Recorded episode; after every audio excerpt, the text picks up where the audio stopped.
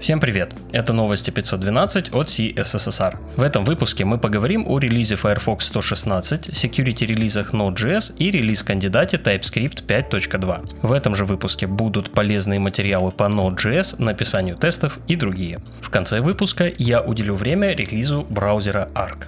Несмотря на перенос, эпизод получился меньше, чем я планировал. В ближайшую неделю я думаю поработать с источниками и обязательно буду находить для вас больше интересных материалов. А пока заполните небольшой опрос о подкасте, который приложен к этому эпизоду. Спасибо.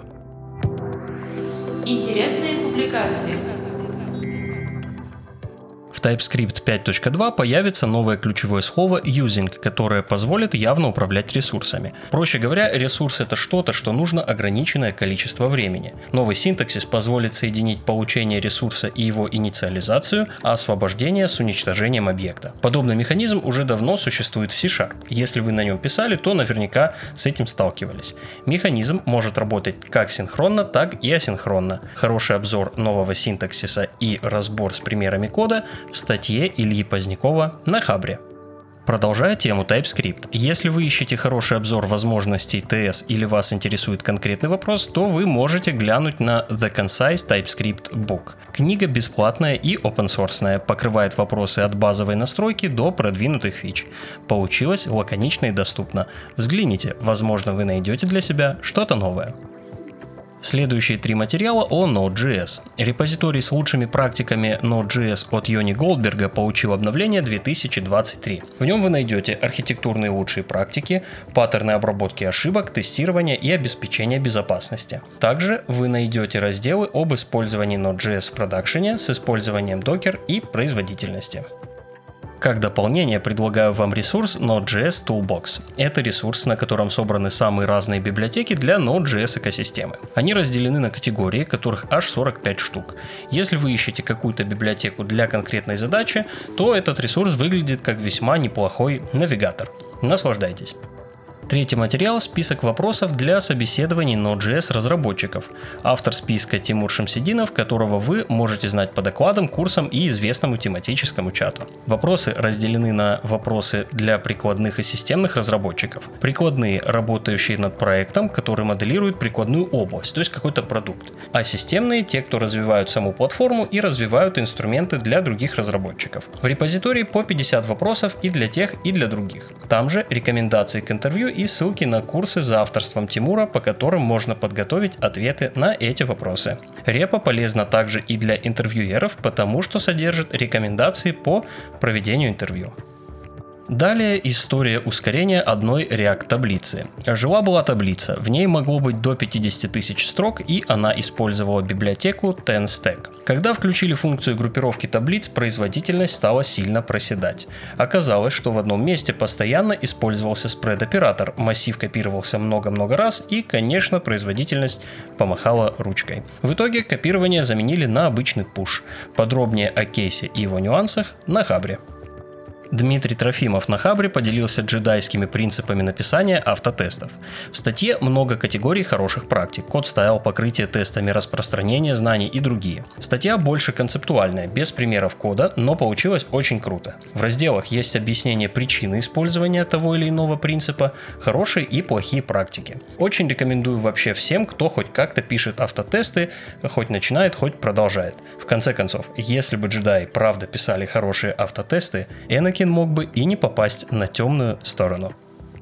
В React слишком мало менеджеров состояния, поэтому вот вам статья еще об одном. Он называется «Цуштант». Игорь Агапов на Хабре рассказал о нем через небольшой пример использования его для реализации модалки. Он создает базовый проект и реализует модалочку с Цуштант, а потом объясняет, как библиотека работает. Также доступен репозиторий с кодом примера. Любите парсить какие-то штуки? Вот Варун Рамеш точно любит. Он заинтересовался парсингом текста и разными техниками. В итоге он применил парсеры в своем текстовом квесте с текстовыми командами. В своем блоге он рассказал о технике комбинации парсеров. Смысл в том, что ряд парсеров можно совместить разными способами, что он и демонстрирует в статье на примере текстового квеста. Это базовая статья о комбинаторах парсеров. Он планирует написать серию, где будет рассматривать и более сложные вопросы. Если вам нужно узнать настоящий размер какого-то пакета, вам может помочь packagesize.dev. Достаточно вбить название пакета и вы получите информацию о том, сколько это будет стоить вашему бандлу конце рубрики предлагаю вам исторический пост о языках программирования, которые оказали огромное влияние на программирование сейчас. Большая часть из этих языков сейчас не очень используется, но это прекрасная историческая справка. Про каждый язык есть история происхождения, его значение для современного программирования и причины упадка. Статья прекрасная, очень классная для расширения кругозора. Бонусом можно блеснуть знаниями в барчике перед коллегами.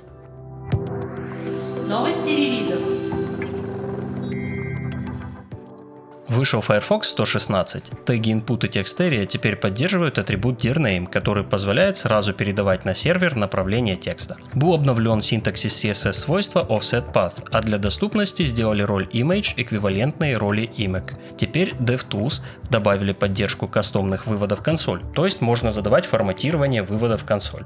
Кроме того, DevTools научились показывать контейнеры. Помимо этого был устранен ряд уязвимостей разной степени опасности. Команда TypeScript объявила о выходе релиз-кандидата версии 5.2. В этом выпуске я уже упоминал синтаксис using и явное управление ресурсами. В новой версии появится поддержка метаданных декораторов. Это реализация нового пропозала для стандарта ECMAScript. Завезли поддержку анонимных и именованных элементов кортежей, упрощенное использование функций объединений массивов, оптимизацию производительности проверки типов и другие небольшие нововведения. Мы еще вернемся к TS 5.2 во время релиза. Август начался, а значит пора накатить обновление безопасности Node.js. 9 августа вышли обновления 16.20.2 LTS, 18.17.1 LTS и 25.1 Current. Было устранено три уязвимости высокого уровня опасности, две среднего и две низкого. Подробнее об уязвимостях в заметке об обновлении. Не забывайте вовремя обновляться.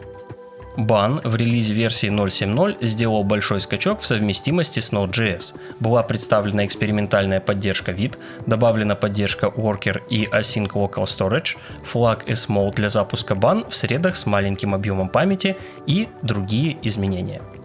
Dino тоже порадовал нас новым релизом. Версия 1.36 привнесла более гибкие настройки безопасности с новыми флагами Deny.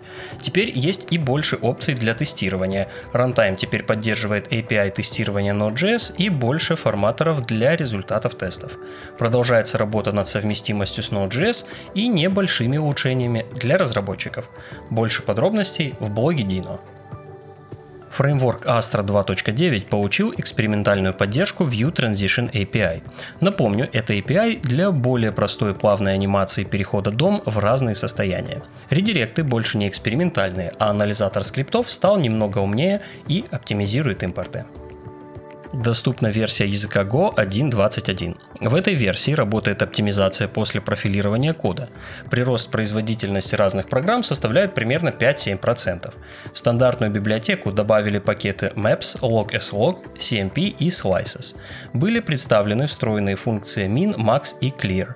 Кстати, про встроенные функции в своем блоге писал Антон Жиянов. Я приложу ссылку на его статью. Утилита Go теперь обладает прямой и обратной совместимостью с разными версиями языка. Также команда разработки поработала над оптимизациями. Вышло важное обновление Rust 1.71.1, в котором содержится устранение уязвимости менеджера зависимостей Cargo. Я приложу ссылку на подробности об уязвимости к выпуску.